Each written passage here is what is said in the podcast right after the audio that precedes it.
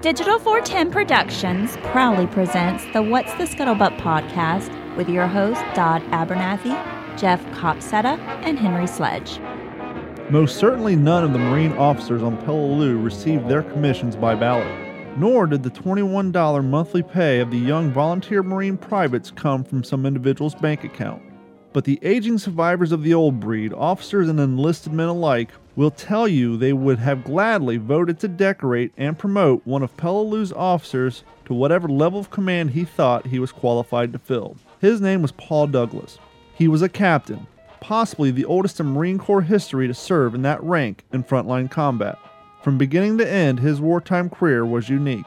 Douglas, a distinguished and nationally renowned 51 year old professor of economics at the University of Chicago, when he refused a direct commission to volunteer as a private on May 15, 1942. It took the personal intervention of Secretary of the Navy Frank Knox, a longtime admirer and friend, for the Marine Corps to waive its age limit and rigid physical standards to allow the rail thin, white maned, bispeckled academic to join up. Not only that, but Douglas demanded that he undergo the same rigorous, dawn to dusk training as any other recruit in the pine forest and swamps of Parris Island. The young men, mostly robust, hot to trot teenagers, were astounded by the determination and endurance of, in the words of one of them, this strange and marvelous old man who never complained and did his job as good, sometimes better, than the rest of our platoon. He asked of no favors from the crusty drill instructors, and if anyone offered, he no doubt would have unhesitantly said, No thanks. To this day, no one else of Douglas's age has been accepted for Marine Corps recruit training, and is extremely doubtful that anyone accepted could make it through the brutal physical regimen, tough discipline, emotional stress, and purposely imposed hardships that were then and still are the trademarks of boot camp in the Corps. After proving to himself and countless doubters that he had the stuff to make a fighting Marine, Douglas accepted the captain's commission. It was the idea of the United States Marine headquarters to post him in a comfortable, innocuous, safe stateside desk job Secretary Knox again intervened, and Captain Douglas got his wish to join an overseas combat division. Little wonder that the ex professor quickly became known throughout the division as Gunga Din. He seemed to be everywhere on the island, always appearing when least expected and most needed. Eugene Sledge recalls an incident early in the battle when enemy artillery and mortar fire were creating havoc everywhere on the beach. An amtrac carrying desperately needed water and ammunition clanked up to where his platoon was dug in a few hundred feet from the front. Our attack was called off late in the afternoon, and we were ordered to set up our mortar for the night. An NCO came by and told me to go with him and about four others from other platoons to unload an amtrac bringing up supplies for Company K. We arrived at the designated place, dispersed a little so as to not draw fire, and waited for the amtrac. In a few minutes, it came clanking up in a swirl of white dust. You guys from K Company 5th Marines? asked the driver. Yeah, you got chow and ammo for us? asked our NCO. Yeah, sure have. Got a unit of fire, water, and rations. Better get it unloaded as soon as you can or we'll draw fire, the driver said as his machine lurched to a halt and he climbed down. The tractor was an older model, such as I had landed from on D Day. It didn't have a drop tailgate, so we climbed aboard and hefted the heavy ammo boxes over the side and down onto the deck. Let's go, boys, our NCO said as he and a couple of us climbed onto the tractor. I saw him gaze in amazement down into the cargo area of the tractor. At the bottom, wedged under a pile of ammo boxes, we saw one of those infernal 55 gallon oil drums of water. Filled, they weighed several hundred pounds. Our NCO rested his arms on the side of the tractor and remarked in an exasperated tone, It took a bloody genius of a supply officer to do that. How in the hell are we supposed to get that drum out of there? I don't know, said the driver. I just bring it up. We cursed and began unloading the ammo as fast as possible. We had expected the water to be in several five gallon cans, each of which weighed a little more than 40 pounds. We worked as rapidly as possible but then we heard that inevitable and deadly. Three big mortar shells exploded, one after the other, not far from us. Uh oh, the stuff's hit the fan now, groaned one of my buddies. Bear a hand, you guys, on the double, said our NCO. Look, you guys, I'm going to have to get this tractor the hell out of here. If it gets knocked out and it's my fault, the lieutenant will have my can in a crack, groaned the driver. You fellas need some help?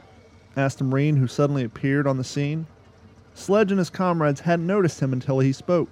The newcomer identified himself. I'm Captain Paul Douglas, the regimental adjutant. I am proud to be with you and the men of the 5th Marines.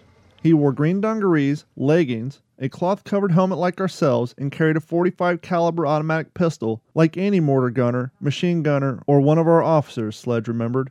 But being in combat, there wasn't any rank insignia. What astonished us was that he looked more to be 55 years old and wore glasses. A rarity among men on Peleliu, and when he took off his helmet, we all saw his gray hair. Gosh, Captain, you don't have to be up here at all, do you? One of the men asked as he passed ammunition boxes to Douglas. No, the elderly captain answered, but I always want to know how you boys up here are making out, and I want to help if I can. The men scampered for cover at the whish sound of three more incoming mortar shells that exploded, one after the other, several yards away. They waited for another barrage, but none came. Douglas was the first to pull himself over the amtrac's side as the shaken Marines followed to finish unloading the cargo with a new surge of energy.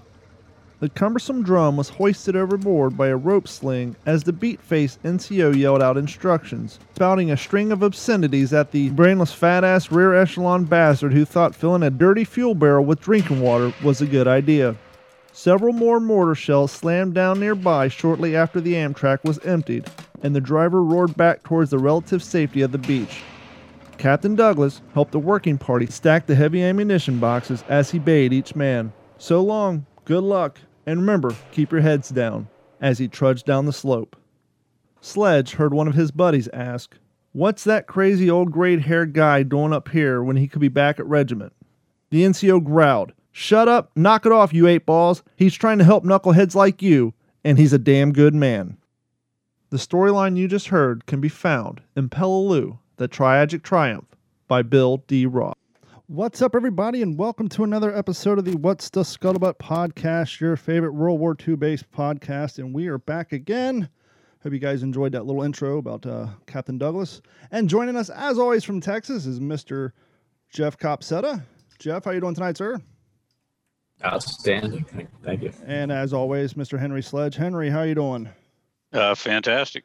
And our special guest tonight, coming from parts unknown because show prep I don't do any, and I forgot to ask, but uh, you know her from Instagram as Sarah the History Chick, Miss Sarah Levy. Sarah, how are you doing tonight, ma'am?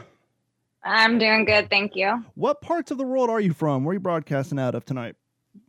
Oregon. Oregon, fantastic, beautiful, beautiful country. Mm-hmm. so Jeff and I came across you on Instagram, and we love. We were talking before you came on. We love what you do with Instagram. Um, a lot of people do Instagram. Most of it's photos, World War II stuff, reenactment photos, what have you. But you've taken a little different direction. Um, for those listening at home and watching at home, explain to our audience um, how you got the idea for your, what you're doing on Instagram and how you come up with your content and exactly what you're doing. Um, so my direction with my history page, I'm a very detail oriented person. So when I share something that fascinates me, which is what I do, a lot of people post kind of the same stuff um, over and over again. I like to look for the very interesting stories, the unsung heroes, um, and all that type of stuff. And then the format of my posts, I do uh, as much information as I can in there, and people love pictures and and that type of stuff. So that's kind of where I went. And then I decided to start doing an Instagram live series called History Behind the Page, where um, I interview the people behind your favorite history pages, the the YouTubers, the you know everybody in history just so you can get to know them a little bit more. And it's also a live q&a so you can ask them questions of that your little heart desires. And that's kind of uh where my page is at. One of the things we like to in a nutshell. one of the things we like to do on the uh, podcast when first time we have a guest on is kind of get the background. Um how did you get into history or where did it spark for you? Um where did it all begin really?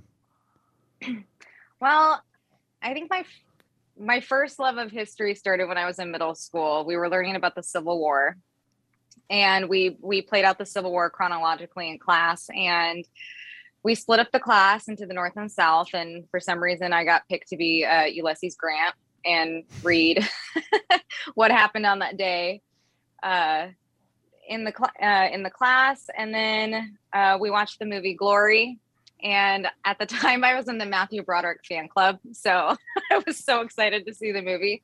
And then watching that movie, it just sparked my interest. And then um, it's went all throughout high school. And then, um, you know, after that, I started working in the local film industry with a bunch of other history nerds. And it just kind of, you know, went from there. Also, my my opa served in World War II. He was a uh, staff sergeant in the Fourth Armored Division. So got a little passionate about that too, and kind of it in a nutshell.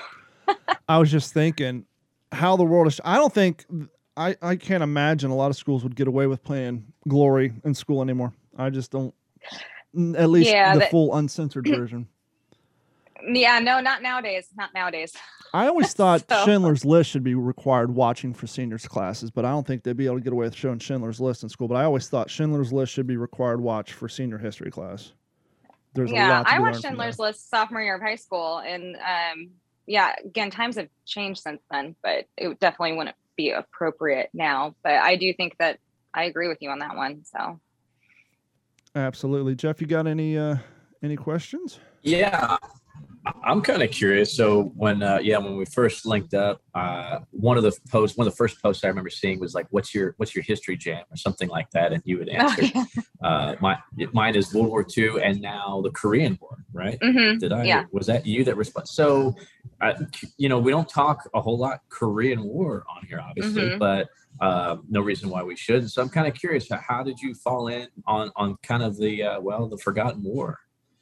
The Forgotten War, yes. Um, I found a book at Goodwill called The Last Stand of Fox Company, and it just intrigued me. So I I read it and I learned about uh, the Marines and the Battle of the Chosin and and all this stuff, and it just sparked an interest. And now it's just I didn't realize how intense the Korean War was. Um, I feel like it gets skipped over a lot. People just go from World War II to Vietnam a Mhm. lot of the time Yes. um yeah and so it just it it drew me in and that's kind of where i started like about two years ago and now i've just been going with that Oh, that, Piqued my that's interest. awesome.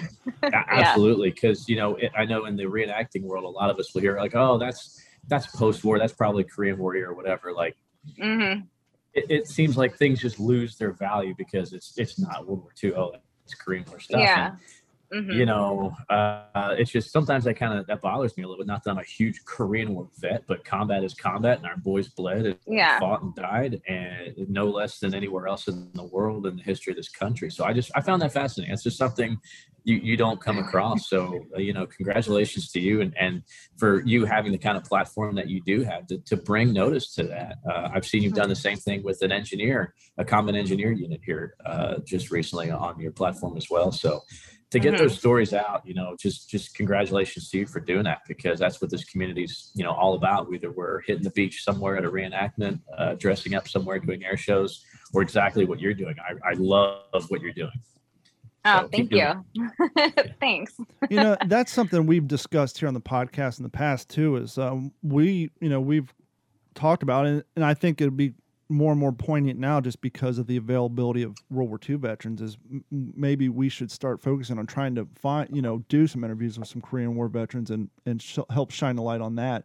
And it is true what jeff was saying about it's kind of well they call it the forgotten war for a reason. But the interesting thing about living history and the way we've seen it the last couple years the younger cats are getting older where um you know i'm seeing a lot of kids whose grandparents fought in vietnam so now they're doing vietnam impressions and so now when you go to Mhm. these multi-timeline impressions you'll have the the the few people who still you know at least down here you know most of the civil war cats stick to the civil war only but every once in a while you'll see a few of them meander into the multi-timelines and then occasionally you might have a one or two world war one guys and a a plethora of World War II guys, and now you're starting to see the Vietnam, and even I've actually seen some of these younger cats whose dads fought in the Gulf War and Iraq War, starting to try to track down that stuff and start to build those impressions out. So as the time, hmm it's interesting how as the timeline goes by, the direct descendants of the people who fought in whatever combat, that's how those timelines start to form because they want to learn more about their grandparents or what their father did or mothers did and and so it's Mhm. kind of interesting to see how the hobby is just ever growing based on the age of the person participating.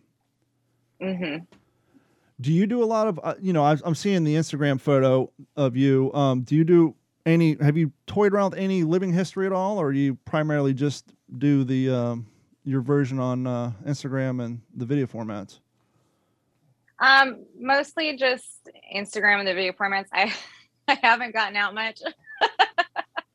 um, so haven't done much of the of the living history part. So Now, as you were saying, Fourth Armor Division, I see you have Staff Sergeant Jack Levy. Have you ever been have you been able to find out a lot of his history, or is it just kind of what paperwork some of your relatives still have? Because I'm I'm having that problem with my grandfather who served in Europe, the European theater, but sadly, Mhm. a lot of his paperwork was in that fire in what what was it, Jeff, the mid '90s, where a lot of the uh, paperwork got burnt up, and so oh, in hmm Indianapolis. Yeah. like yeah.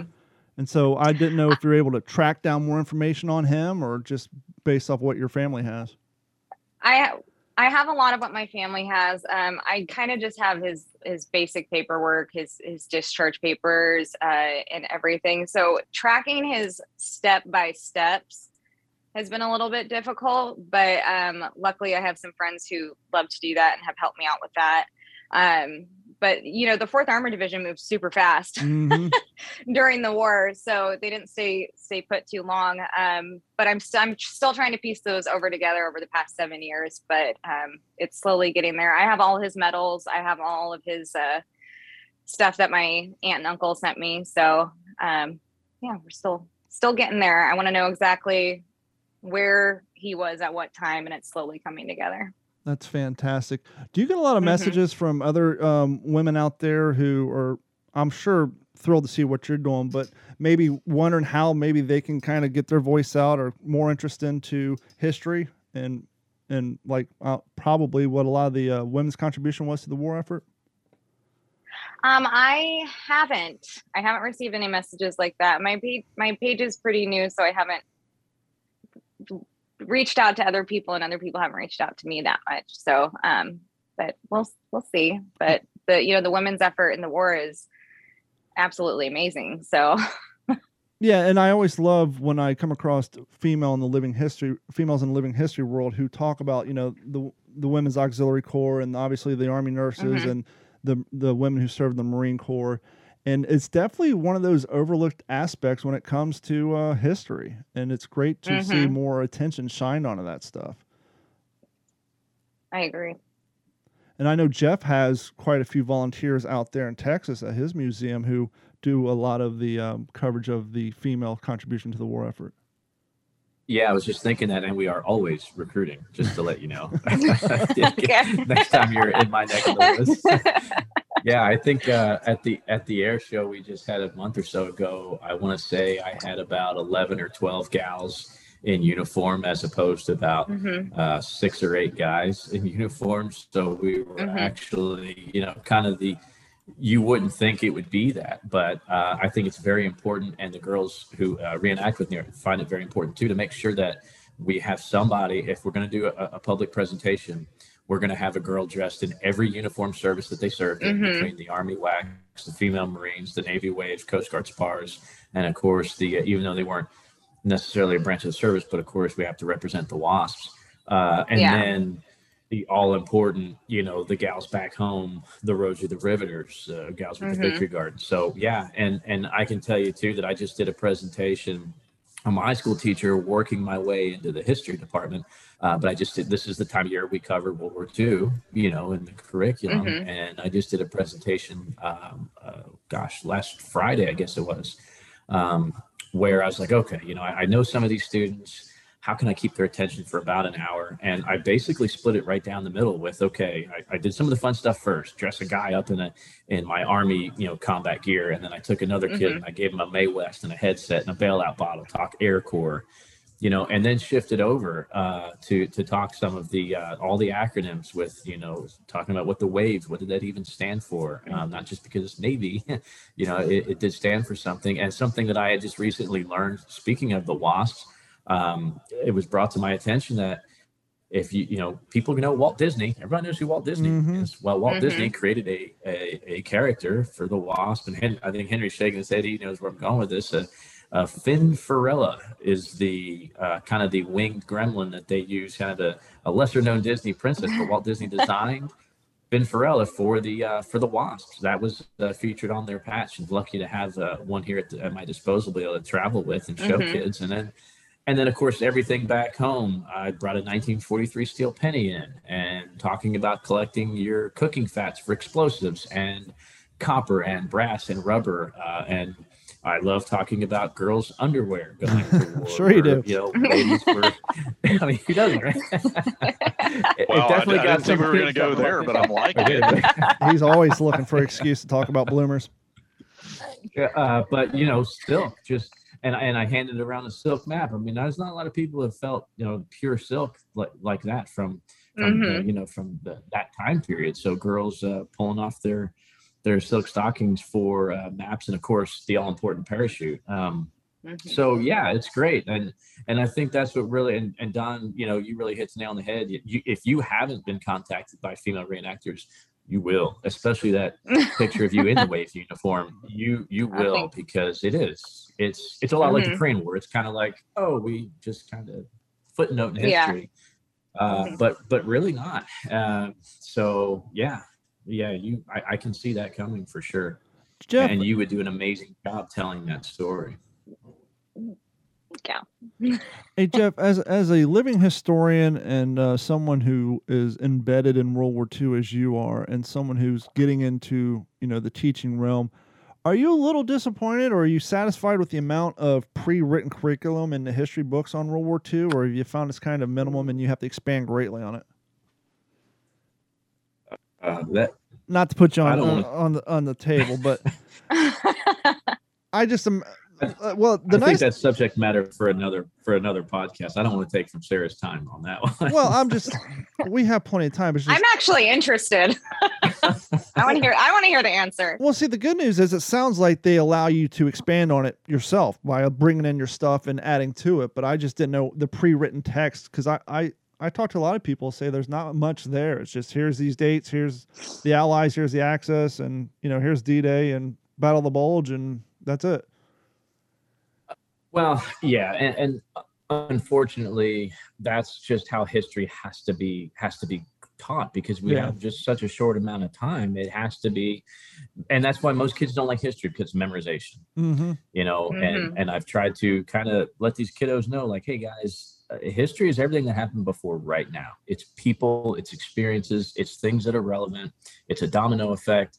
It's not uh, what date and what person said that. It's it's really not. Although that is how it's perceived because you have to flip through a history book that's this thick and memorize. That's what makes it on the test.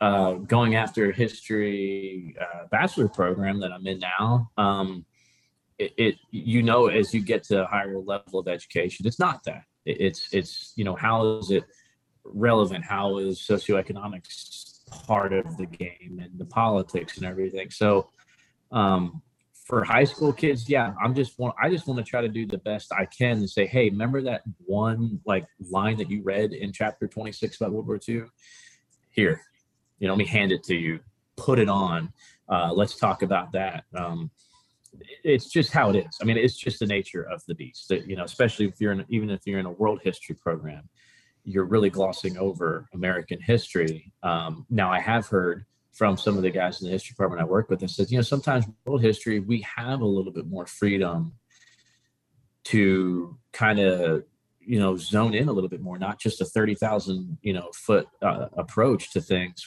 They can pull from certain things and and really kind of zone in more. Whereas in the American history class, it's boom, boom, boom, boom, boom, boom.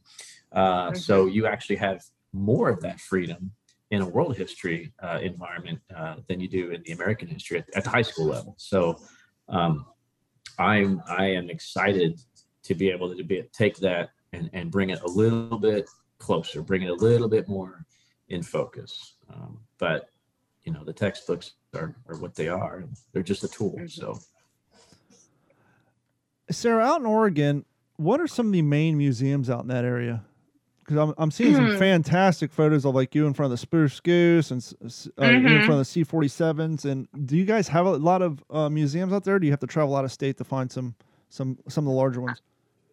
So the the main kind of history museum out here. Uh, so the one where I'm uh, that's at the Evergreen Aviation Museum. That's about 20 minutes away from me. Nice. Uh, so they have, yeah, they have the Spruce Goose. They have a bunch of um, World War II. I mean, so much aviation history, and the Space Museum too, uh, as well. And then besides the Historical Society in downtown Portland, there's really not that much many museums. Um, in Oregon, up in Washington, about you know 45 minutes away, there's the Pearson's Airfield Museum. That's that's early aviation, more World War One. Um, but yeah, there's a few monuments here and there, but the the Evergreen Aviation and Space Museum is is really really amazing. Yeah, I was looking at the photos. It looks it looks pretty damn pretty damn uh, expansive. Um, uh, we we kind of have a little segment on here where we talk about the latest books that we've been reading, and uh, maybe we'll let you head it off. What's the uh, one of the latest World War II based books that you just finished um, in your daily reading habits?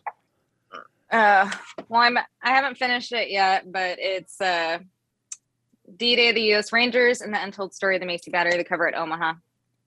So I'm in the process of reading this right now. It was suggested to me from somebody on Instagram, and I have a habit of starting books and then buying another book and yep. then starting that book and then not finishing the other book and then yeah I, I, think so. that's i think that's a, a, problem we all have like i i, th- I think so too i'm just not kidding i've been reading this damn pelham book for months now like every episode like so guys uh, what book you on because i'm a slow reader and i'm still on pelham mm-hmm. but uh no that ranger story i think they just made a documentary about that whole um area of with the rangers and that that um, gun emplacement. I can't remember what the hell it was. It came out a few years ago. I know they were working on it. I know they also came out with a short film too. Oh, really? Yeah. Jeff, what book are you reading, sir? Well, I was hoping you wouldn't ask me that because I actually am not reading a World War II book right now. I, I finished I finished Tales Angels. Uh, that's the one I, I think I mentioned uh, an episode or two ago, and I can't help it, guys. You know, I'm a huge Hemingway fan. I, I, I could help it. I, I, got I got a hold of another one, and and, and you know, I, I don't know if our listeners probably know this, but I love reading about the bullfights and Hemingway's time in Spain. And uh, he he there was a book that was published years after he he had passed away called The Deadly Summer and or The Dangerous Summer about him and his wife returning to Spain in the 50s and seeing all these famous bullfights as they or bullfighters, you know, the, the matadors coming out of retirement and uh, competing with some of the younger guys who thought they were they were slick. So uh, not a, not a help to our World War II listeners at all. so, Although Hemingway has written some great books about about combat uh, in the First World War and in the Spanish Civil War, which if you don't know anything about the Spanish Civil War, you should because that is a lot of that stuff is very relevant to what ties into the Second World War. So um, if and I, I, my very first I can tie this in real quick. My very first image that comes into my mind when I think of the Spanish Civil War is is Picasso's Guernica. If you're not familiar with that, um, and that movement of that kind of surreal art uh, really upset uh, one Adolf Hitler, who was not accepted into the Vienna uh, art school because and, and Hitler was a great artist. He's an artist like me I like to paint landscapes. Yeah. And stuff that's like freaking real. you know, like, oh, cool, mountains and sunsets and trees. I can dig that. Uh, but at the time that he was trying to get on board there, there was artists like Picasso, for example, who were I don't whatever that is. That's just a different art movement. Um, so yeah, some of the aircraft are very relevant. Of course, the Stukas and what they did in bombing Madrid. Um, you know, so uh, there's some lessons there that you can read about the Spanish Civil War that, that definitely tie into the Second World War just a few years later. Henry, what do you got going on in your library this week? Right now, I am reading one of the part of the trilogy here, Samuel Hynes Flights of Passage, a Marine aviator. That I started that yesterday, really enjoying that. While we were at the beach, I read this by James M. Scott, Target Tokyo. Can you see that okay, or is Yep. it reversed? That looks good. Mhm. Um, Yeah. really good book, man. This guy is a heck of a writer, heck of a historian. Um, he wrote another book that I have not read, and I it's called Rampage about Manila, the Battle of Manila in '45. Um, and he he and I actually were messaging on Facebook the other night. He was I had commented on something. He was doing a talk on the the Doolittle raid, and I commented on it and said, "Hey, I loved your book." And he came back and said, "Hey, man, I loved reading your dad's book." And so but he also wrote a book on the submarine war called The War Below, uh, which has it. He details three submarines, one of which is the USS Drum, which is just down the road from me in Mobile. You know, parked by the battleship Alabama. Nice. So I got that book. Looking forward to reading it. But but right now I'm reading Flights of Passage by Samuel Hynes. You know, it's funny you brought up the submarine because I think it was like what four or five episodes back. I was saying as I look across the studio, I have one or two submarine-based Yes. books, and that's something we don't really cover too much on this podcast. Maybe that's something we need to. Speaking of overlooked areas of combat, that's something that uh, we definitely need to uh, look into and and get into. Submarines do tend to sneak in under the radar. Yep, they're, they're, they're, they're tricky like that. Hey, can I ask Sarah a question? By all means. So I love your your connection to um, Fourth Armored.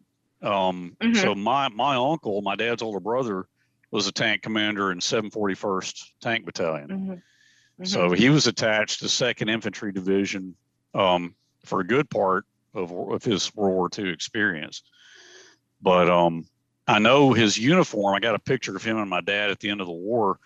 And everybody asks me this. Maybe you can shed light on it because I don't know the answer. His shoulder patch is Second Armored, Hell on Wheels. Mhm.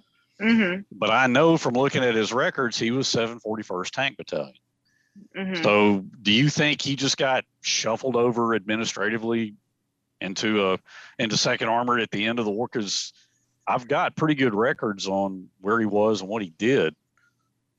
Yeah, I think it's a possibility because I know that in in the fourth armored there was a lot of shuffling going on um, in regards to that with with my OPA and a, a lot of the guys in his unit. So I I honestly think that is a, definitely a possibility, but I don't have a def- definitive answer. That's just my personal Sure. opinion from everything that I've researched and kind of struggling to get everything all put together with with the fourth armored division and everything with Mhm. my OPA. So Yeah, I'm actually zooming in on his photo, and sadly, that left shoulder is just just a smidge cocked to the back, where you can't make out the division patch on his on his shoulder. So I, I was oh wait, here's another one. Yeah, nope, that one I can't see the division patch either.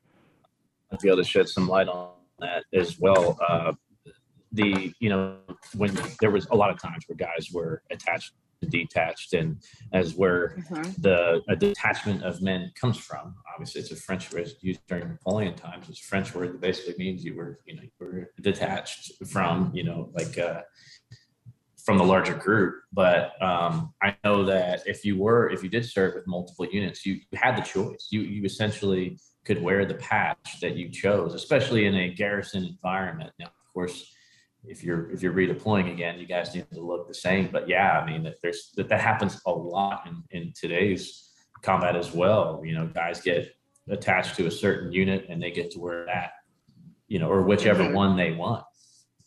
You know, Mhm. so that's interesting. And there could have been just maybe just a lack of, uh, you know, seamstresses. There could have been a, a lack of who who cares? You don't, you didn't Yeah. change it, but before your next official photo kind of thing, you know, Mhm. Mhm. it'd be interesting. There's a million, I think there's a million reasons.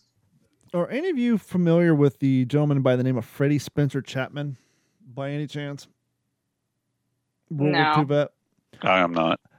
You know the nice thing about your cell phone spying on you is they know what you're into and like on my android if i swipe left i have a news feed and a lot of it either has to do with bass fishing world war computers and this this story This from is the, going to go a whole nother way. uh, no that's you and your your women's underwear catalog that shows up I was just about to say we've we've kind of covered a lot of ground here. But anyhow, the adventure the adventurejournal.com came up with this the story that I'm reading, and I'm to research some more on this guy. Um, his, as I said, his name was Freddie Spencer Chapman, and the title is Alpinist and World War II Saboteur Freddie S. Chapman was all kinds of badass. And the whole first half of the story goes about talking about how he grew up, went off to school, traveled around the world. He was a mountain climber and did all these adventures and literally went everywhere. Went to the Himalayas and was climbing some of the smaller, lesser mountains than K2 and traveling all around. And then it fast forwards to World War II and it's, um, I had to highlight it. And just real quick, um, he found, he basically ended up over in uh, Singapore in February 1942 working for the uh, British uh, resistance and him and about two other guys undertook a campaign of sabotage that uh, Chapman later referred to as Mad Fortnight, blowing up 15 railways, derailing seven tra- trains, destroying 40 military vehicles. According to biographer Brian Moynahan, the Japanese command believed that the campaign was the work of 200 highly trained commandos, and they the Japanese deployed 2,000 troops to hunt down the three-man uh, group down. Chapman and his team quickly ran through their stock of 100 grenades and 1,000 pounds of plastic explosives, which they had packed into bamboo to fashion homemade bombs. And I'm reading through the story, and apparently he was a very meticulous note taker. And it wasn't after he woke up, because he, he, obviously living in the woods, he was living with some uh, some of the locals hiding out from the Japanese. And they, like I said, there's only three of them, and his two comrades ended up dying and so he was living in the jungle with these um, locals. And he, it wasn't until he woke up one day and was looking through his diary because he kept daily notes and just in this little brief page he realized he was on a coma for 19 days because he hadn't written any notes. And so he was so malnourished and so under equipped but he ended up surviving the war and going on. But i'm i'm interested in this life of this of this alpinist and basically all around badass who basically he traveled the world before the war war came along, he joined up and then used his skills as a as a wilderness man and just completely him and three guys just wreaked havoc on the Japanese. and so I, I, I definitely think that would be some interesting content to look into for the show. But uh, yeah, absolutely. So Sarah, what do you got coming down the pike? What's your plans for um, history and expanding everything that you're doing? Um, I don't know. At the moment, I'm just kind of doing what I'm doing, what I'm doing. Um, you know, doing my weekly history behind the page interviews with a bunch of awesome history nerds, and um, I don't know, just yeah, that's kind of my plan right now. have you kind of, have you considered maybe expanding the format a little bit and going more YouTube so you can have more time, or you know, instead of doing just strictly live, maybe doing pre-produced stuff, or are you just enjoying the live format of it? So, I've I've thought about YouTube. I'm very I'm very foreign to YouTube. I don't know how to use it. I don't know like any of that stuff um, I've been really frustrated with Instagram lately, and so I've, a lot of people have suggested going over to YouTube. But um, I would have to. I'm open to it. I would have to look into it more because I don't know that how that world works. So not to, not to go too down far on it because we've we've talked about nauseum on here. I can understand the frustration with Instagram just because it's owned by Facebook and they have the same. Mm-hmm. Oh, you want people to see your content? That's cool. Pay us, sucker. and so it's yeah, exactly. It, it, TikTok may be the way to go. By the way, um, TikTok you get views without paying anything. So um, you could easily just take the same videos and just download them off Instagram and upload them right to, you know, with a three minute format. But you can do lives on there as well. But um, I've been doing a lot more stuff on TikTok because of that. Um, I lost my love for Facebook because you know I had multiple pages and I've been on there for so long, and after a while they just got so money hungry. It's like, wait a minute, I have so many followers. Why is only five of them seeing my posts unless I pay you guys? Exactly. And it's so mm-hmm. it's just so disheartening. Problem with YouTube is there's so much competition on there. It's so hard yeah. to get the the viewerships up, and it's when you know when you're mm-hmm. starting to mm-hmm. build an audience on a platform, it's it's kind of a pain in the ass to switch platforms in full stream. Yeah. Yeah. And I'm not that competitive of a person too. So I don't know how good I would be at YouTube. So Well, I mean, you just basically just pre-record your interviews and edit them and then mm-hmm. upload them and away you go. Yeah. But the good thing about Instagram is because it is a live Q and A too, so people get to ask questions, you know, during the live too. So that's why I think I've stuck with Instagram uh, for a while, because um, I know the because I know the format eh, pretty much. So, how long are most of your videos, Sarah? Uh, my history behind the page videos they're an hour long. Um, okay.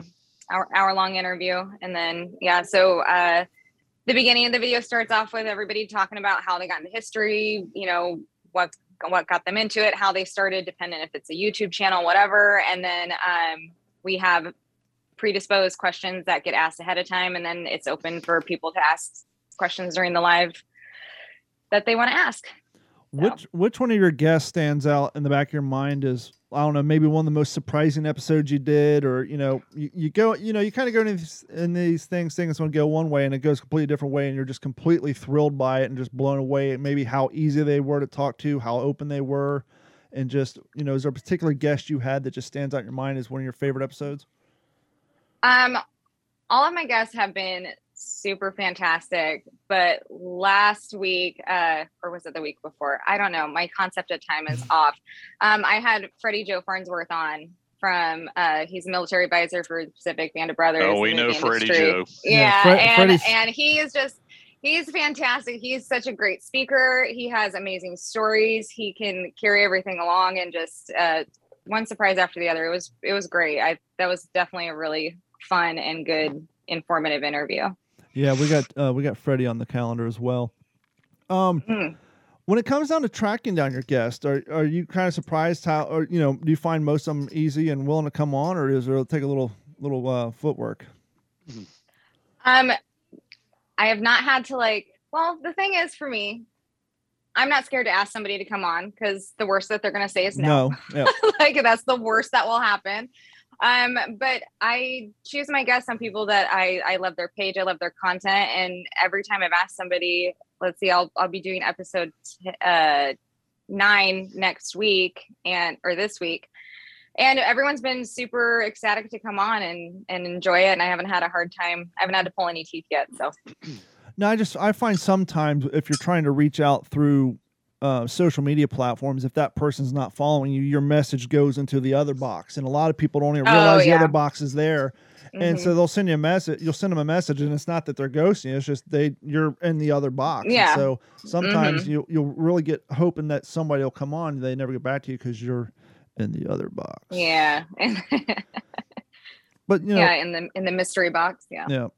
Oh, I I saw you. Uh, you sent me an email three years ago. I just found it in the other box. I actually had a friend on Facebook I grew up with. Um, I that's kind of how I got into the military stuff. When I lived in Ohio, his father was a Marine Corps gunny sergeant, and his mom was retired Navy, and we lived in a uh, neighborhood. And I basically lived at his house through the summers and all that. And then I moved away and in middle school, and fast forward 18 years, I found him on Facebook, sent him a message, and two years later, he's like, "Oh yeah, uh, that is me. Sorry, your message was in the other box." And so it's like, "Well, well, thanks for getting back to me." Yeah, right. Is there like the interesting thing about history and World War II, for example, is there's a little niche thing that people grab onto. For me, it's M1 helmets, uh, canteens, which is a weird one. I, I love researching canteens and um, life preservers and things like that. Do you have a little, like a little weird obsession with something that you can't explain, what, like just a fine tuned in thing about World War II or a specific topic on World War II that just for some reason grabs on you and you can't get enough of? Like a like a time in history. Well, it could be a time, it could be a battle, it could be something as like I said, something as weird as being fixated on you know yes canteens or you know in Jeff's case, women's underwear. I knew that was coming, Jeff. Don't oh, worry. Yeah. We all did. I have I have a very odd fascination with the USS Indianapolis. Okay. And that whole story and everything. I don't know. I have no idea why, but I just I have the biggest fascination with that story. I could I swear my friends are sick. Yes, sir. We don't need to hear anything about the indie anymore. Um, you've talked about it enough, but I think it's kind of my one thing. I don't know why I'm so intrigued with it. It's funny you bring that up. Um, I'm in the process of closing down my business and I'm moving everything into my garage. And so I had a TV monitor that I used to have my tech shop that I had nowhere to put. So I mounted on the wall in my garage. And so I turned on Roku TV and they have their live channel, right? It's just like basic mm-hmm. cable.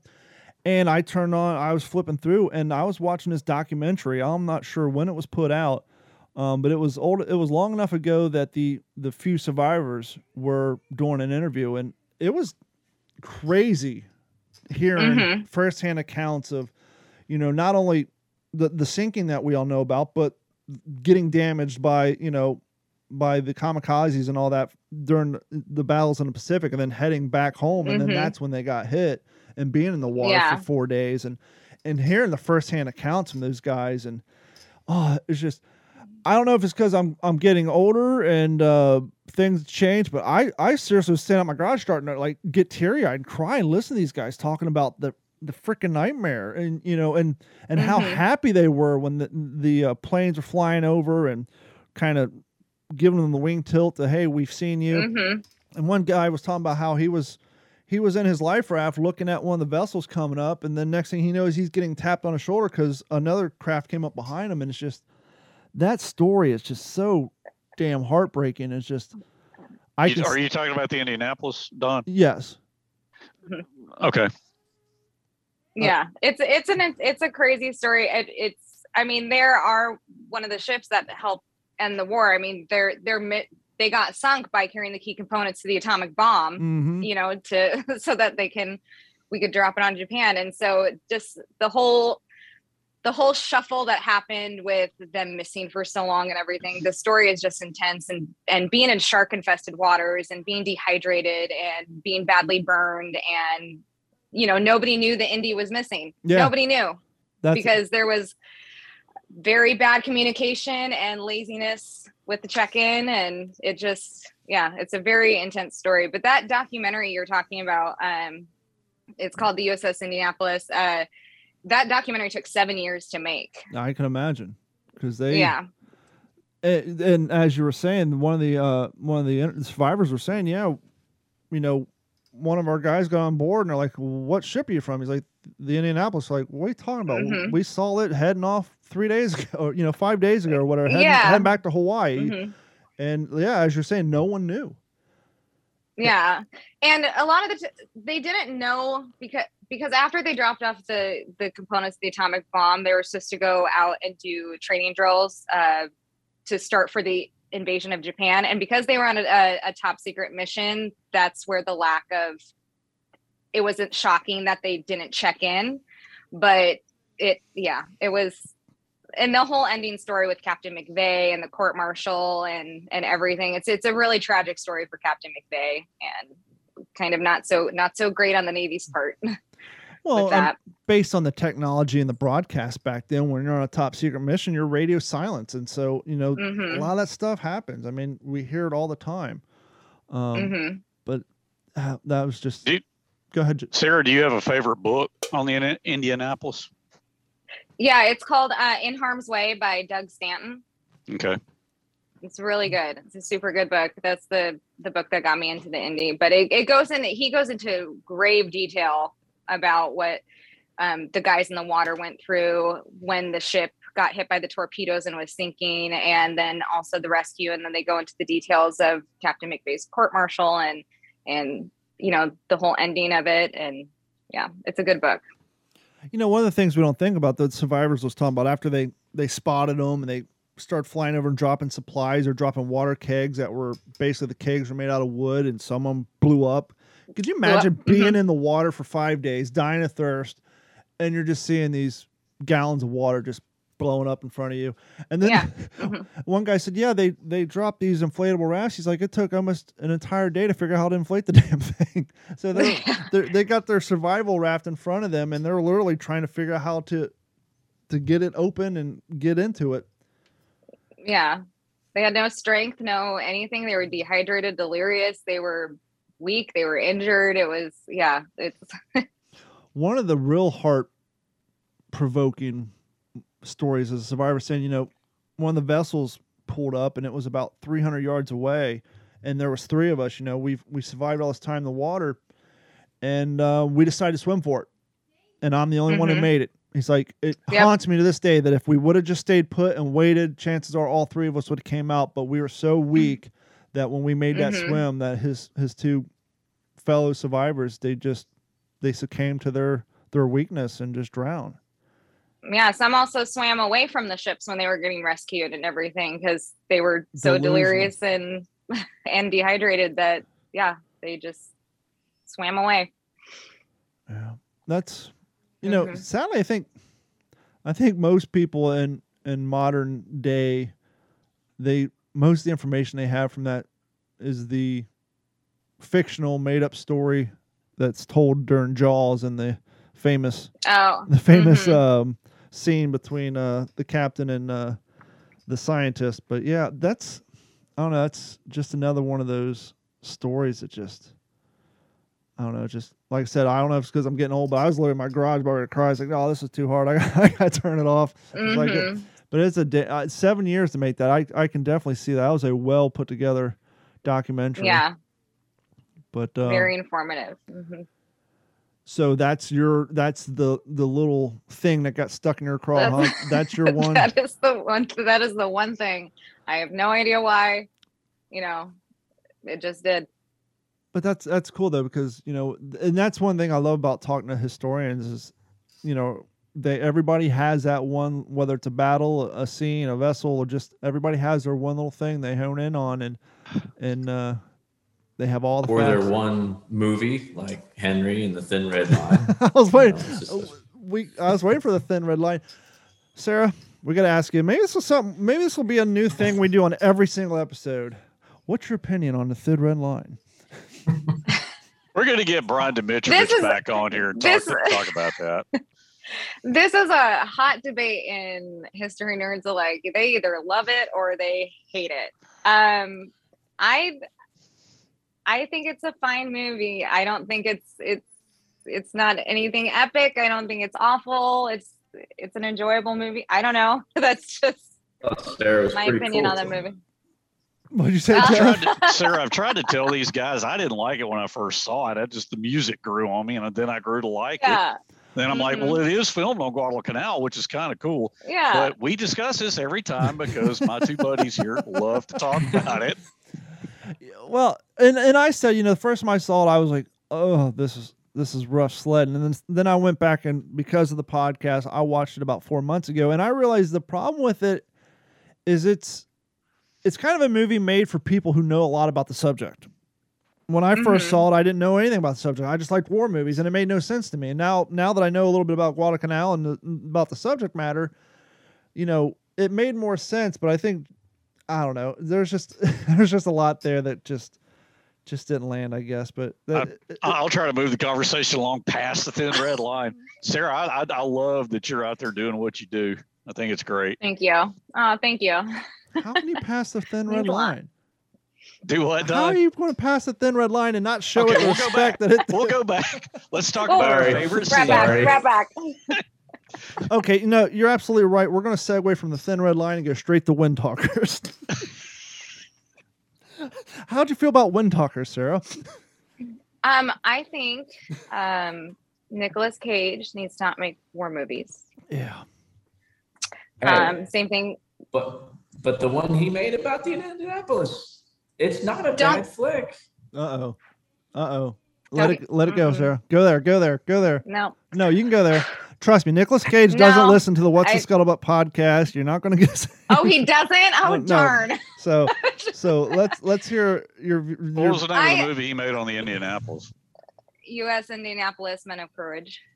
wow, she even has the the subtitle the subtitle to the movie. she says it's I a actually, TV. Is it I pretty actually- old? She owns the no, it came cut. out like three years ago. Oh well, wow! I don't know. COVID timeline. Hold on, maybe like four years ago, something like that. No, it's Um, older than that. for- I thought. And maybe again, you know, everyone in yeah. Forgettable. Um, Nick Ca- Nick Cage as Captain McVay, worst casting ever. 2016, Worst 2016. casting ever. Worst casting ever. Um, but also Ah, here's the a, thing. That's a I bad actually just- poster too. Oh, that poster's I, horrible. I'm looking at it online. 2016. 2016. Okay, so my my perception of time is way off. Here's the thing with that movie. If you're somebody who doesn't know a lot about the USS Indianapolis and likes kind of like the the war romance movies, like the Pearl Harbor esque movies, you're gonna like the USS Indianapolis Men of Courage. But if you're somebody who likes who knows more a little bit about it, you're just not gonna you're gonna find a little um I think yeah. that's the case with just about any World War II or military movie. Yeah. I really do. I mean, because So, there has to be yeah. the entertainment aspect. They got to stretch of it course. true. I I, Mhm. I totally agree with that. But yeah, I mean, Yeah. it, it's military. so. The only other recognizable name I see on there, which did a great job in Pearl Harbor, was Tom Sizemore, and he was a great in uh, Saving Private Ryan. But Tom Sizemore is the Mhm. only other recognizable name on that I can see on. Oh, this, he was in that. Yeah. He was in uh, the Indianapolis. I guess they caught him in between prison sentences. or drug rehab. was was there like a romantic storyline? Because I'm seeing there's a Emily Tennant played Clara. Did they is this did they go like the Pearl Harbor route where they they put like a love interest into there as well? it wasn't like a super love story just you know some some lovely ladies in there um but yeah it wasn't it wasn't as romance as uh pearl harbor was Are you trying to tell me a World War II movie filmed and directed by Mario Van Peebles didn't set the world on fire? Come on, man. I, I was just looking at Mario. I'm like, wait, He the Mario great Van Peebles? Ridge, man. He was great Ridge. Yeah, until until Gunny ripped his earring out, threw it on the floor. Oh, that's one of those movies that was heavy on rotation when I was a kid on HBO. You know, we lived at Rickenbacker Air Force Base. My brother was in Civil Air Patrol. We used to go on the base, got get haircuts and all that stuff. And we we as kids, we would just watch and during the summertime watch Heartbreak Ridge and then just Heartbreak Ridge and Iron Eagle. That's where it was when I was a kid. We just run around the run around the uh, run around the base and uh, we would actually go to the PX and buy old M1 helmet liners and gas bags and I had like a toy M16 we would just run all over that damn base not the base but the residential area just playing guns all day and just watching Iron Eagle and we used to jump out of trees and pretend to be paratroopers and all that stuff but Iron Eagle uh Iron Eagle what was the other movies uh, Heartbreak Ridge what was the other uh what was the other Air Force movie not Iron Eagle not well, obviously Top Gun, but no, I guess Iron Eagle would have been the the low the poor man's Top Gun. Oh, Chappie, Yeah. Chappie. Wasn't there one called Flight of the Intruder? Yes, I think that's what it was. I never Oh, yeah, saw it. good. Yeah, that's a good one. Hey, uh, I, I, have you guys? No. we were really getting in a rabbit hole here, but uh, There's nothing wrong with going down the Final rabbit hole. The final the countdown. final countdown. Do you remember that movie? With Oh. Martin Sheen? Yes. Yeah, yeah, I remember it well. I thought that was so cool watching that when I was a kid. That was a neat flick. I mean, you know, obviously a real stretch, but uh, so storyline basically the aircraft carrier modern day, and when I say modern day, I guess it's probably mid '80s, I guess Yeah. somewhere in there. Final Earlier countdown, that, yeah. 1980. maybe maybe '70s. Is this the Yeah, time somehow. traveling one? You make it sound so negative when you say that. Is it the time What did travel one? say? Yes, the aircraft carrier got to 88 miles an hour, and then Left a big old trail of fire. The 1980s aircraft carrier USS Nimitz is uh, departing naval station from Pearl Harbor for a naval exercise in the mid Pacific Ocean. The ship takes on civilian observers, Warren Lasky. Uh, the system analysis, blah, blah, blah. So, yeah, it looks like there's some sort of lightning storm, which always happens in the 90s. That's, you know, oh, the 80s and 90s, because after all, you know, that's how you change bodies too, lightning storm. Next thing you know, you're Mhm. you're an old man and he's a young man and all that stuff. Uh, I I've heard about this movie, but I've never seen it. I, Jeff, I loved it. You know, come. Yeah, I loved thought it. it was cool. I thought it was cool. Because that was back in And- the days. I was pretty young. I wanted to be a Navy pilot. That was before that dream got trashed. Yeah, there you I go. thought it was And pretty cool. You know, I actually I knew a guy. So I it's what carrier did it say it was? Uh, the USS Nimitz Nimitz. Oh, yeah, that does. Okay, so charge into a think the one that storm-like vortex. Used was the Mhm. was the Ranger, the USS Ranger. I thought was the one that you. I, I I met a guy years ago that was on the carrier it- in the Navy, assigned to it when they were using it for the film, and I wanted to say it was the USS Ranger. Uh, du- du. Uh, hold on, I'm looking. But eh, we don't have to go look that up. Oh, I'm I'm looking, baby. I'm there now. That important. but I thought that was a fun film, and I also liked uh, Forever Young. Uh, if you remember the the early Mel Gibson, he was a Army Air Corps, and nobody, no, nothing here. Mm-mm. No, he I- was an Army Mm-mm. Air Corps he, Army Air Corps test pilot. He flew B twenty five. This is before America's involvement in the war, and gets rolled into some experiment where he is essentially is cryogenically frozen. oh, come on. This is getting better and better. Hey, you know, we'll know the show has gone off the rails when somebody brings up. Uh, Man, I'm gonna catch so much heck for this episode. oh, wha- Okay, Hey, But here- Don, just hear I don't out, ever want to hear another Hot- word hot about the shots. hot shots and hot shots part two. Once we bring up hot shots, we know the show has gone off the rails. but seriously, but so yeah, he's an army test pilot. It's just great because you get to see the old, you know, the old cars and the cafes and the diners and stuff like that. Just that, just all that whole feel. And he's it's got the love of his life, right? And he thinks that she is killed in a car accident. So he volunteers for this crazy program. Wakes up 50 years later, right? It's the 90s now. These kids find him this old Army Air Force experiment, and he was still frozen. And of course, this is Mel Gibson, so this is decent acting here. so, anyway, long story short, he finds out uh, that his the love of his life did not die in a car crash in like 1939, uh, and the rest of the movie, he's trying to find her as he is rapidly aging, as everything is kind of catching up to him. But he's a B 25 pilot. It's it's it's pretty slick. I'm gonna stop talking now. While we're on bad 1990s semi-military movies, here's another one for you, Jeff. We were talking about when we were kids, okay? toy soldiers. Remember toy soldiers?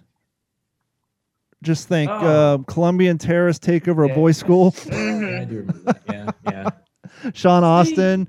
Uh, that was another vehicle for uh, Mr. Lou Gossett Jr. He was in his prime. I'm not judging you for that. Oh, Henry, Henry's like, do you remember that old movie, The Great American Train Robbery, that Thomas Edison did? Remember that when I was a kid?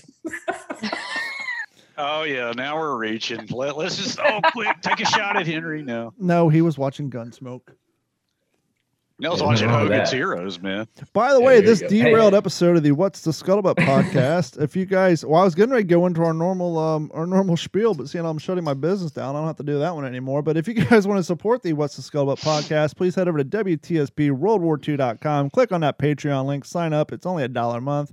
And if you really, really like us, you can do the long arm short pocket plan, which is seven dollars and fifty cents a month, and get your free T-shirt, maybe the one that uh, Jeff's wearing, and uh, we'll send that to you after month two. And as always, please like, subscribe, and um, on all the platforms. And if you're on iTunes, which a lot of you guys are, please like, uh, give us a nice review, a five star, and uh, and all that good stuff. And uh, you can support the show that way. That's the best way to get the word out, and uh, all that good stuff. But um, yeah, we have been. This show has been blown up. Like I said, we are now booked out. I think until the end of mid May now. I think. And uh, yeah, Dan Carlin's May 16th, I think. Yep, yep, yep. And uh, things are just trucking right along.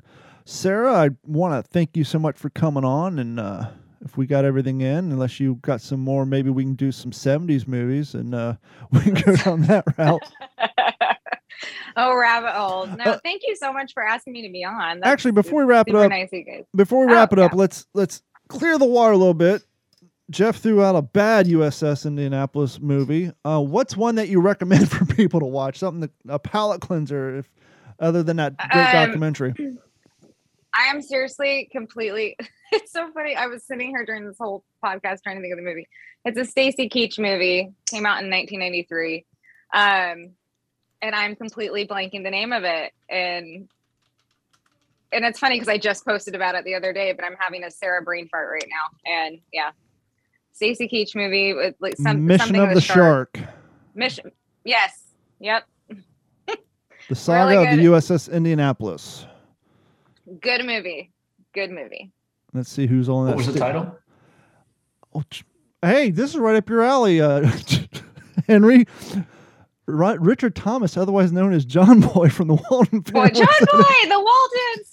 He was in that. yes, it- yes, it's called Mission of the Shark: The Saga of the USS Indianapolis, Mhm. featuring Stacy Keach, Richard Thomas, Don Harvey. Uh, let's see who else. And no. No, Steven Landesberg's in there. Um, Gordon Clapp. Oh, Dale Dye. That guy's been in everything. Good old Dale Dye. Um, William Jordan, Joseph Cadbury. But yeah, it looks like the, the main cast is uh, Stacy Keach as Captain Charles Butler McVay, and John Boy plays Lieutenant Stephen Scott. And uh, so that's one we'll have to put on the list. And once, okay, um, well that doesn't count. IMDb gives everything a six point three. Let's see what the official Rotten Tomatoes scores. Oh, that's maybe that's something we could do real quick. We'll do uh, the Rotten Tomatoes on all these movies we just listed, or at least this one. Uh, let's see. IMDb rating is so off. Yeah, everything's a six point three because they don't they don't want to every- offend anybody. Why is that not showing Yeah. up? I don't even think this one's on there. It's got to be on there. Um, no. No, oh, no, no. Here we go. Mm. Mission of the Shark, 1991.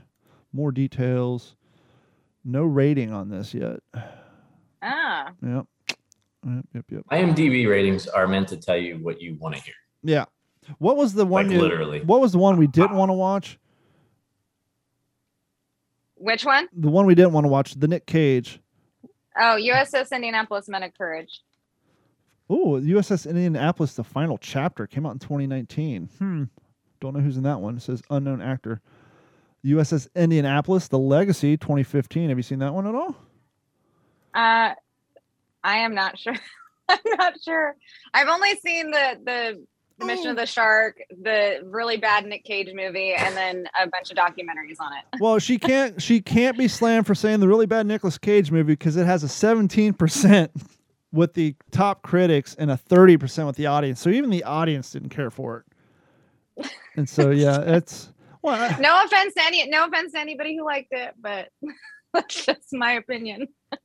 You mean the the 30 percent of the people who actually like the movie? yes, yes, Uh, well, what are you going to do? Eh, Eh, it is what it is.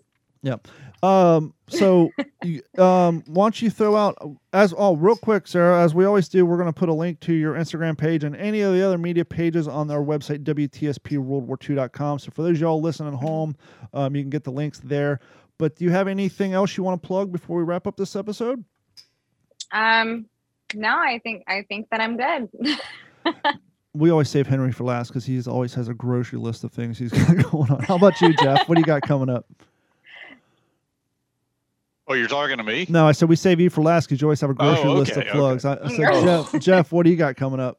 Oh, me? Oh, um, uh, nothing I want to talk about right now. I've got some stuff in the works, but I just want to throw out there. I'd like to uh, vote that we bring Sarah back on maybe in July when we're a little closer to the anniversary of the Indianapolis and do Mm. let her just have an episode on the Indianapolis. Yeah, I think sure. that would be really slick. Yeah. You think you That would be fun. there, there's your homework assignment. We'll have you do prepare 40 minutes on the USS Indianapolis, and uh, we'll come on. We'll intro you, and then we'll just sit back and uh, Yeah. pull that string and just let you go, and then we'll just pop in every few minutes with a question like, um, "Was there any bad movies based on that event?" Things like that. Leave that part out. Okay, Henry, what do you got coming up, sir? Uh, the only thing I'm going to plug the show I did with Preston Stewart on War Stories uploaded today. Yeah, I saw that on online. yeah. I'll have to check that out. That went, I take it that went really, really well. Yeah, yeah, it was a good conversation. Um, I I did listen to it. I am getting thoroughly sick of the sound of my own voice. I don't. I you know I used to listen to my podcast as a form of air check just from being from the years I work in radio, but I don't. I I'm the same way you are. It's like I I just can't do it. Well, I, I listened to it because okay, what do I do that I need to quit doing? And you know, but yeah, but it was a good about the Thin Red conversation. Line, but other than that, you're good to go. guys. What did you say? I said talk about the thin red line, but other than that, you're good to go. no, we did. We did not talk about the thin red line. No, I said you said what's the thing you need to stop doing? I said talk about the thin red line, but other than that, you're good to go. Ah, well, I think, ladies and gentlemen, I have nothing going on. You know, it's so sad. I'm looking at my disheveled jump boots. My World War II living history season came to an abrupt stop after my event in February because on both of the insoles of my jump boots, because they're like eight years old, the stitching broke just enough that I think if I get back into them, I'm going to have a complete blowout. And our Red Wing boot repair shop closed down here, so I'm looking at these poor boots. I, I may be sending them to Texas. I'm sure there's some fine boot repair people out there, but I don't have a lot in the living history realm to talk about this season because I'm, unless I do a Marine Corps event, which there aren't very many of them, I can't do any Army impression right now because I'm, unless I do barefoot. But uh, so it's been a sad, sad, slow living history season for me, but uh, hopefully that'll change beginning of I'll, next year. I'll throw this out to you. I'll throw this out to you real quick. I, I uh, for for here at this museum, I'll be sending you guys some pictures because I've never seen a set of these in person. I just took into the collection yes uh, yesterday. Uh, a, a guy, they were his father's LSO paddles from the USS Corregidor. wow. You know what I'm talking about? The the, the landing safety officers Yeah. bringing the guy Mm-hmm. Like the bringing ping pong aircraft in looking on carriers. He was on the Corregidor. He was also he was a Navy. He was a trained Navy pilot, but also an LSO. And his his son uh, gave me his his LSO paddles to put on display here, and a very large uh, official U.S. Navy photo of of his dad. Uh, and then the LSO standing in front of him with a different set of paddles, but a very clear picture of his dad on the edge of the USS Corregidor, which uh, he said he remembered watching the USS Liscome Bay uh, go up in, in flames uh, during Operation Galvanic. And of course, I think the Liscome Bay is probably most famously known because that's the ship that uh, took Navy Cross recipient Dorie Miller down, made famous from what he did at Pearl Harbor. So, uh, really interesting artifacts. Like I said, I have never seen LSO paddles before. That's pretty cool. I don't think But I've yeah, so I'll, I'll be posting some pictures. I'll be I'll send to you guys. The Corregidor was that was that like a late war carrier? Well, it yeah, I must have been a, a carrier escort. Uh, It doesn't it's Escort obviously carrier. a fleet carrier, but but yeah, I mean, if he was on the Corregidor at Operation Galvanic, that's November '43, so that's pretty Okay. much mid mid war there. But Well, yeah. yeah. um, yeah, yeah, I, I'm- I'm I'm assuming definitely a, CVE class, but uh, yeah, just something interesting that came into came into you know here just the other day. So. You know, we are talking about getting free T-shirts by signing up for Patreon. You don't have to get a free T-shirt if you want a sweet ass T-shirt like the one Jeff wears. Or um, I still love our K ration shirts. I think those are the cool ones too. I I got to finish making the. Uh, we have what breakfast and lunch. We don't have the dinner one, but we have a whole plethora of what's the Scuttlebutt podcast T-shirts available on our website. So just go to WTSP World War II.com, and somewhere on there you'll see a Actually, I think there's a merch link at the top. If not, you'll see an icon of a T-shirt floating around on there somewhere. But yeah, just click on there. When you go to order, use the promo code I listen, all capital letters, all one word, and that'll save you. A Wait, couple, there's a promo code? not for you, but for our They listeners, save money on this? because you don't listen. You have to use the promo code I listen, and clearly Hey, you that's- don't. Jeff, you have the one I have. I had to pay for it too. So No, it's not free. It just saves you a, a few pennies. But uh, yeah, use that promo code I listen, and um, it'll save you like four bucks, I think. and uh, but yep. And as always, send us an email to mailcall at WTSP. This is really going to make Jeff upset. And uh, maybe we'll send you some free stickers, everybody but Jeff, because he's been asking for them. Send us an email to mailcall at WTSPWorldWar2.com. And uh, I got to get the Cricut fired up, and because I got to print some stickers off for Jeff and Henry and anybody else who wants them. But uh, yeah, send us an email at mailcall at WTSPWorldWar2.com and just let me know if you want the stenciled logo or what we refer to as the Meatball Lucky Strikes logo, and we will get some sent out to you. But um, for myself, one Jeff Copsetta and one. Are you all right, Bailey? Bailey's down there snoring in her sleep. Jeff Copsetta, Henry Sledge, and Miss Sarah. Thank you so much for coming on, and we will talk to everybody next week. And uh, same bat channel and same bat time. That's copywritten, so I just got ourselves a cease and desist. This has been a Digital 410 production.